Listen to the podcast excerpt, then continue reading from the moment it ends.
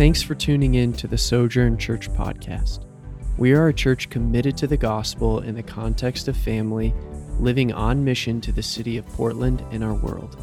For more information, visit our website, sojournpdx.org.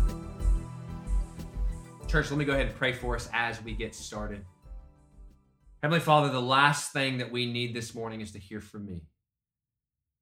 We need your Holy Spirit to show up in our kitchen tables, in our dining rooms, at the Oregon Stamp Society, and we need your Spirit to speak to us. It's in your name, by your power, we pray. Amen. Well, good morning and happy Easter Sojourn Church. I want to invite you to go ahead and open your Bible, if you have it with you or the app on your phone, to the book of Romans, chapter 10. If you don't own a Bible and you're with us in person, we'd love to give you one as our gift. Or if you're with us online, if you look on the chat, you'll see a link that'll take you either to our digital handout or to the book of Romans. Uh, if you're new to the Bible, the Bible is divided into the Old Testament and the New Testament. You want to find the New Testament, and the sixth book in is Romans, and we'll be in chapter 10. My name is Matt Boyd, and I'm the lead pastor here at Sojourn Church, and we are so thankful that you've chosen to join us to celebrate Easter, the day that literally changed human history for the rest of the world. Amen, church? Scripture tells us that for our sake, he made him who knew no sin, talking about Jesus, to be sin, so that in him we might become the righteousness of God. And so, church, that is what we are celebrating this morning. Jesus, who knew no sin, he came and lived the life that none of us could live. God's word, it goes on to tell us that Jesus, who knew no sin, he actually died in our place. The death that you deserve to die, the death that I deserve to die. He went to the cross and he paid the penalty for sin once and for all. Why did he do that? So that we, you and I, could become the righteousness of God through him, through his atoning sacrifice. In other words, that we could become holy and blameless through him in the sight of God. So now at the side of the cross, at the side of the cross, when God looks at us, what does he see instead? He sees Christ Jesus. He no longer sees our sin. He now sees the blood of Jesus. Church, that is the gospel message. But I want us to think about something this morning. We're not here just to celebrate that truth and that reality. We are not here just to celebrate the truth and the reality that Jesus died on a Roman cross. We're not here just to celebrate the truth and the reality that Jesus not only died, but they actually put him into a grave.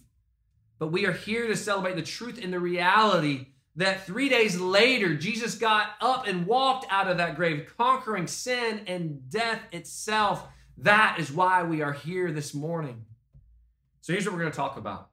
I don't want us just to come here to celebrate the truth of the resurrection, which we try to do week in and week out, but I want us to answer a question this morning regardless if you're coming in to this morning with a decade of experience in the church, or if this is your first Sunday ever in a church, or maybe you've been out of church for a long time, it doesn't matter. I want every single one of us to inspect our hearts and our minds this morning and to ask ourselves if this is true that Jesus actually got up and walked out of the grave and rose from the dead, then it seems to me the truth requires far more from us than just a celebration. And so, my main question this morning is how is it that we are to respond to the truth of the resurrection? How do we, as people, not only celebrate this truth, but how are we to actually respond to this truth? So let's read this together. Romans chapter 10. We'll be looking at just two verses, verses 9 and 10. And what we're going to see here is we're jumping into the middle of the book of Romans. Paul is speaking to the church, and he makes a statement of how it is that we are to respond to the truth of the resurrection. So go ahead and listen or follow along Romans 10, verses 9 and 10 says, If you confess with your mouth that Jesus is Lord and believe in your heart that God raised him from the dead, you will be saved. For with the heart one believes and is justified, and with the mouth one confesses and is saved. Here's the thing this morning. Here's what Paul just said that how we are to respond to the reality of the resurrection. So here's what it is. Listen in carefully. The resurrection of Jesus Christ is not only a doctrine to be believed, Okay, I know a lot of people have right beliefs, they have the right knowledge, but it is a reality that is to be lived out in our lives. Let me say that again. The resurrection of Jesus Christ is not just a doctrine to be believed, but it is a reality that is to be lived out in our lives. And that's what scripture says. This is a very critical component in how we are to respond to the greatest truth in all of history, which is the resurrection of Jesus Christ. Here's why you can absolutely believe in the resurrection of Jesus Christ, but never let the reality of that resurrection be displayed in your life. So, what this passage is saying is that one of the evidences of your salvation and that Christ is actually changing you isn't simply that you believe this truth and that you can say, Sure, I believe this, but that you actually confess it with your mouth, but then you also live it out with your life. And so, if you've been in church for some time, you may be even asking yourself, How is it possible not to confess this, right? This is one of the core components and a, really an essential doctrine of the Christian faith. And I would say, Yes, absolutely. But it's one thing to confess Jesus Christ as Lord with our mouths when you don't, uh, I'm sorry, it's one thing to confess Christ as Lord, not to confess Christ as Lord when you don't believe in the resurrection. And so, my prayer, because we've been praying for some of you, is that this morning you're tuning in or you're with us in person, that you don't actually believe this. And if you don't believe the resurrection makes sense at all in the world, then it makes sense that you wouldn't confess it. And so, let me say that you are welcome here. We're so glad that you're here. But for the rest of you who would say, No, I believe in this, I would confess this with my mouth, it is possible to believe in your heart the reality of the resurrection and not confess it with your mouth and your life. I believe that's very possible. That's one of the dangers of oftentimes growing up in church, and that you'll easily confess this, but then you're not actually living it out and you don't actually believe it in your heart. And so I want us to look at a story that the eyewitnesses, some of the very few eyewitnesses, in fact, of Jesus' resurrection. Now, these guys, we're going to learn is they believed in the resurrection in their hearts. But because of their fear, they would not let it be known and they refused to confess Jesus Christ as Lord. And because they refused to confess Jesus Christ as Lord, they missed out on Jesus as their Savior. And so you don't have to turn there with me necessarily, but I'm going to be looking at Matthew chapter 27. I'm going to look at verses 57 through 66. It says, When it was evening, there came a rich man from Arimathea named Joseph, who was also a disciple of Jesus. He went to Pilate and asked for the body of Jesus. Then Pilate ordered it to be given to him. And Joseph took the body and wrapped it in a clean linen shroud and laid it in his own tomb, which he had cut in the rock. And he rolled a great stone to the entrance of the tomb and went away. Mary Magdalene and the other Mary were there, sitting opposite the tomb. The next day, that is, after the day of preparation, the chief priests and the Pharisees gathered before Pilate and said, Sir, we remember how that impostor said while he was still alive, After three days I will rise. Therefore, order the tomb to be made secure until the third day, lest his disciples go and steal him away and tell the people, He has risen from the dead, and the last fraud will be worse than the first. Pilate said to them, You have a guard of soldiers. Go, make it as secure as you can. So they went and made the tomb secure by stealing the stone and setting a guard. So here we have the chief priest, we have the Pharisees, and they remember that Jesus had said that three days later, yes, I'm going to go on the cross, I'm going to go into the grave, but three days later, I'm going to get up and get out of the cross, uh, get out of the ground. And so Pilate wanted to ensure that Jesus' close followers, his disciples, didn't go and somehow move the stone away and try to make it look like he'd actually come back to life. So that's kind of the, the situation, that's the context that we have going on here. Now I'm going to look at Matthew 28, starting verse 2. It says, And behold, there was a great earthquake, for an angel of the Lord descended from heaven and came and rolled back the stone and sat on it. And so, what we see in this story here is that these men were actually eyewitnesses. They got to see things with their own eyes and experience the resurrection. Now, I can imagine that the Roman guards were probably wondering, why in the world are we guarding the tomb of a dead guy? I mean, he's dead. There's no way that he's going to get up and walk out of here. And suddenly, there was an earthquake. Now, I can remember around the age of 12 experiencing my first earthquake. Now, a lot of uh, or people in Portland are from California, so I know you grew up with earthquakes. It's not a big deal, but growing up where I grew up, we didn't have earthquakes, not very often anyway. So I was about 12 years old, right around the age my parents started leaving me on my own in the evenings if they wanted to go out. And I still vaguely remember I was sitting in a recliner, half asleep, watching a movie, and suddenly the whole house is shaking, the recliner's shaking. I jump up. I think a plane has crashed and it's about to come through my house. And then I learned that it was actually an earthquake. Now, if you have experienced an earthquake, or even if you did grow up where they're normal, you probably remember your first one. They can be pretty scary. An earthquake will wake you up and it'll get your attention. And so this is what's happening here with the Roman soldiers. The second part of verse 2, it says, An angel of the Lord descended from heaven and came and rolled back the stone and sat on it. His appearance was like lightning, and his clothing white as snow. So it says that the, the Romans looked up, the Roman soldiers, they looked up and they see an angel of the Lord. Verse 3 says, His clothes were as white as snow. So the soldiers look up, the stone has been rolled away. There's an angel sitting up on top of the tomb who's appearing like lightning. He's got very bright white clothing. And in case that didn't get their attention, it says, And for fear, verse 4, and for fear of him, the guards trembled and became like dead men. so we see the guards get afraid. I mean, imagine this earthquake happens, everything's rumbling, shaking. You look up, the stone is gone. There's an angel on top that's the brightest image you've ever seen. And so they fear would tremble and then pretend that they're dead. Like, okay, I don't want to be messed with. And then verses 5 and 6, Matthew 28 says, But the angel said to the women, Do not be afraid. Because remember the context, the, the women had gone to the tomb. They weren't expecting to find an empty tomb. They were going to, to um, see Jesus' body.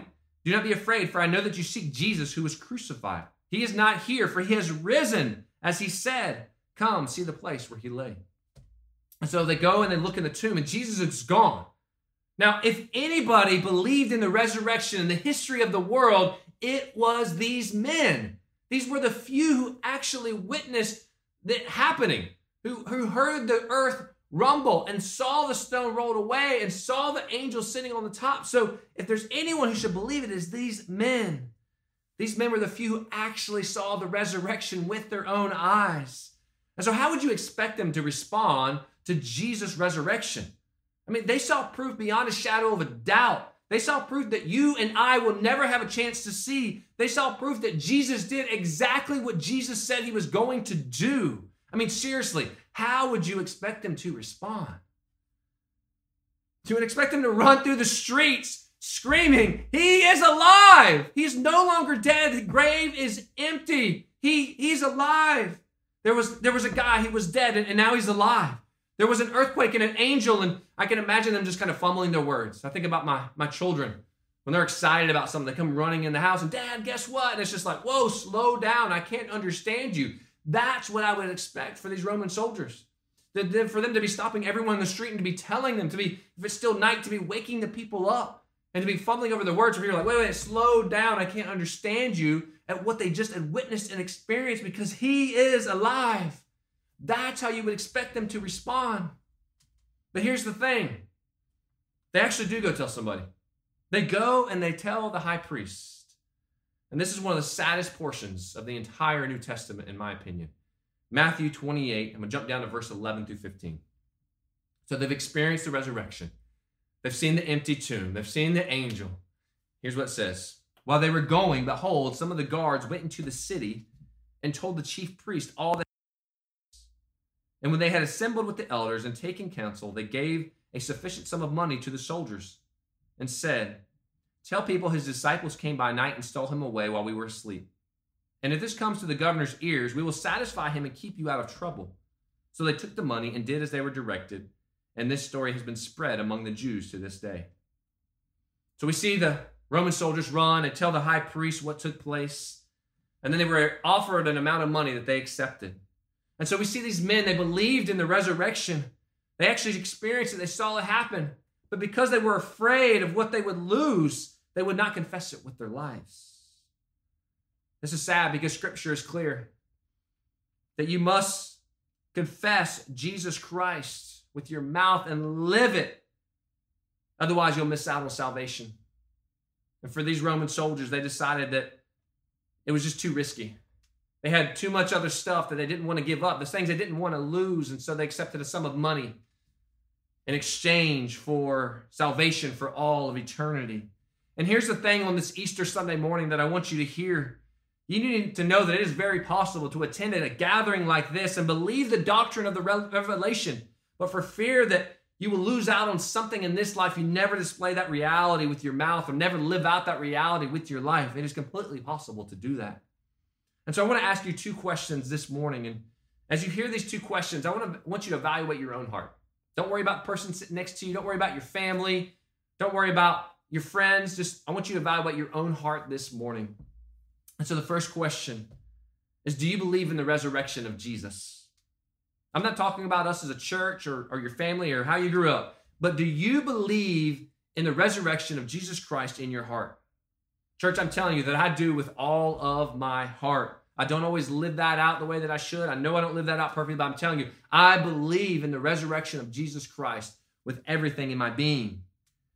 Now, just a little bit later in the same chapter in the book of Matthew, we find as the Great Commission. This is a passage that has shaped my life for many, many years. And this is where Jesus gives his final earthly instruction to his followers to go. He says to go and make disciples of all nations. And so the Great Commission is proof that the resurrection actually occurred. Here's why, why I say that.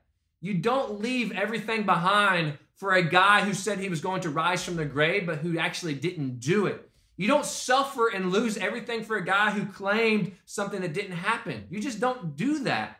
11 of the 12 of Jesus' closest followers, you want to know what happened to them? You want to know how their lives ended? They all died horrible deaths because they would not deny the resurrection.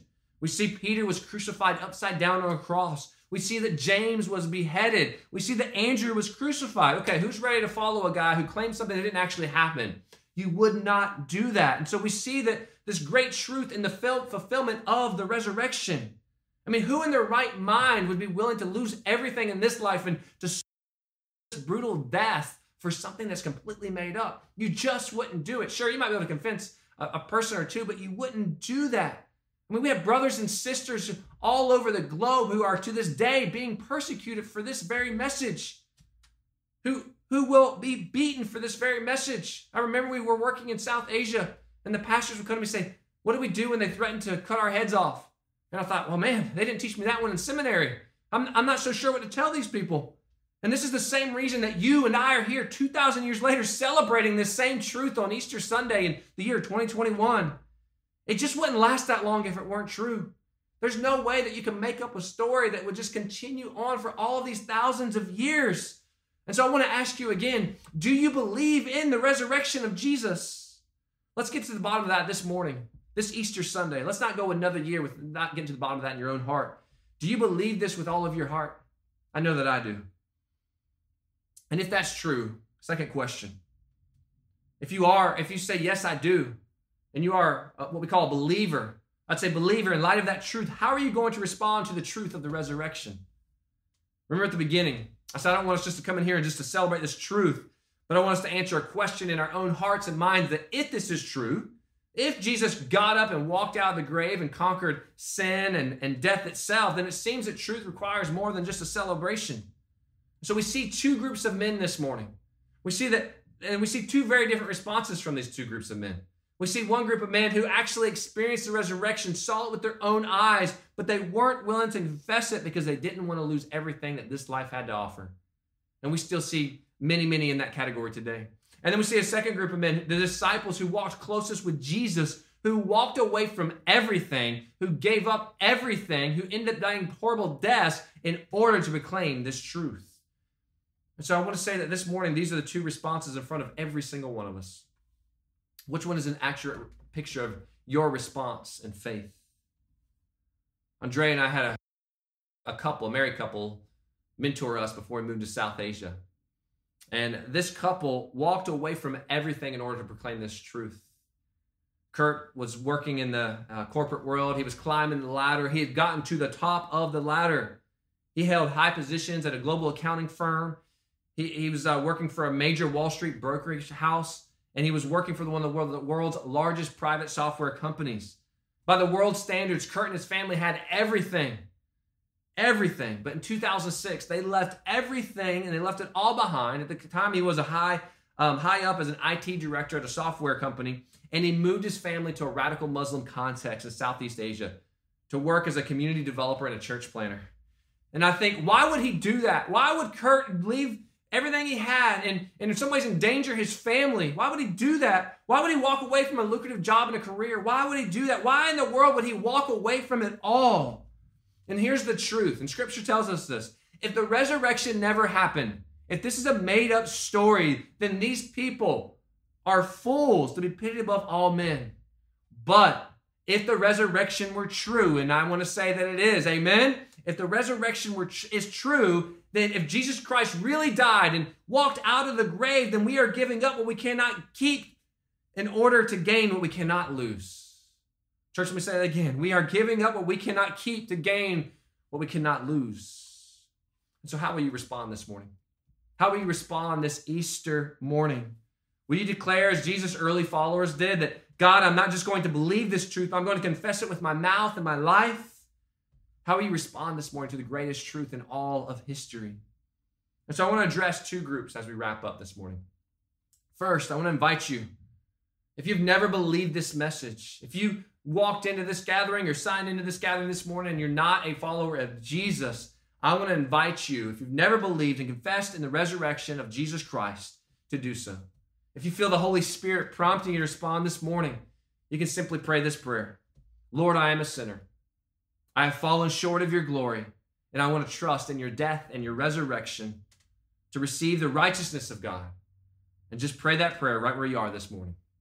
And if that's you, in a, in a few moments, we'll have a way for you to follow up with us. We don't want you to, to follow through with this and then just be kind of lost in the wayside.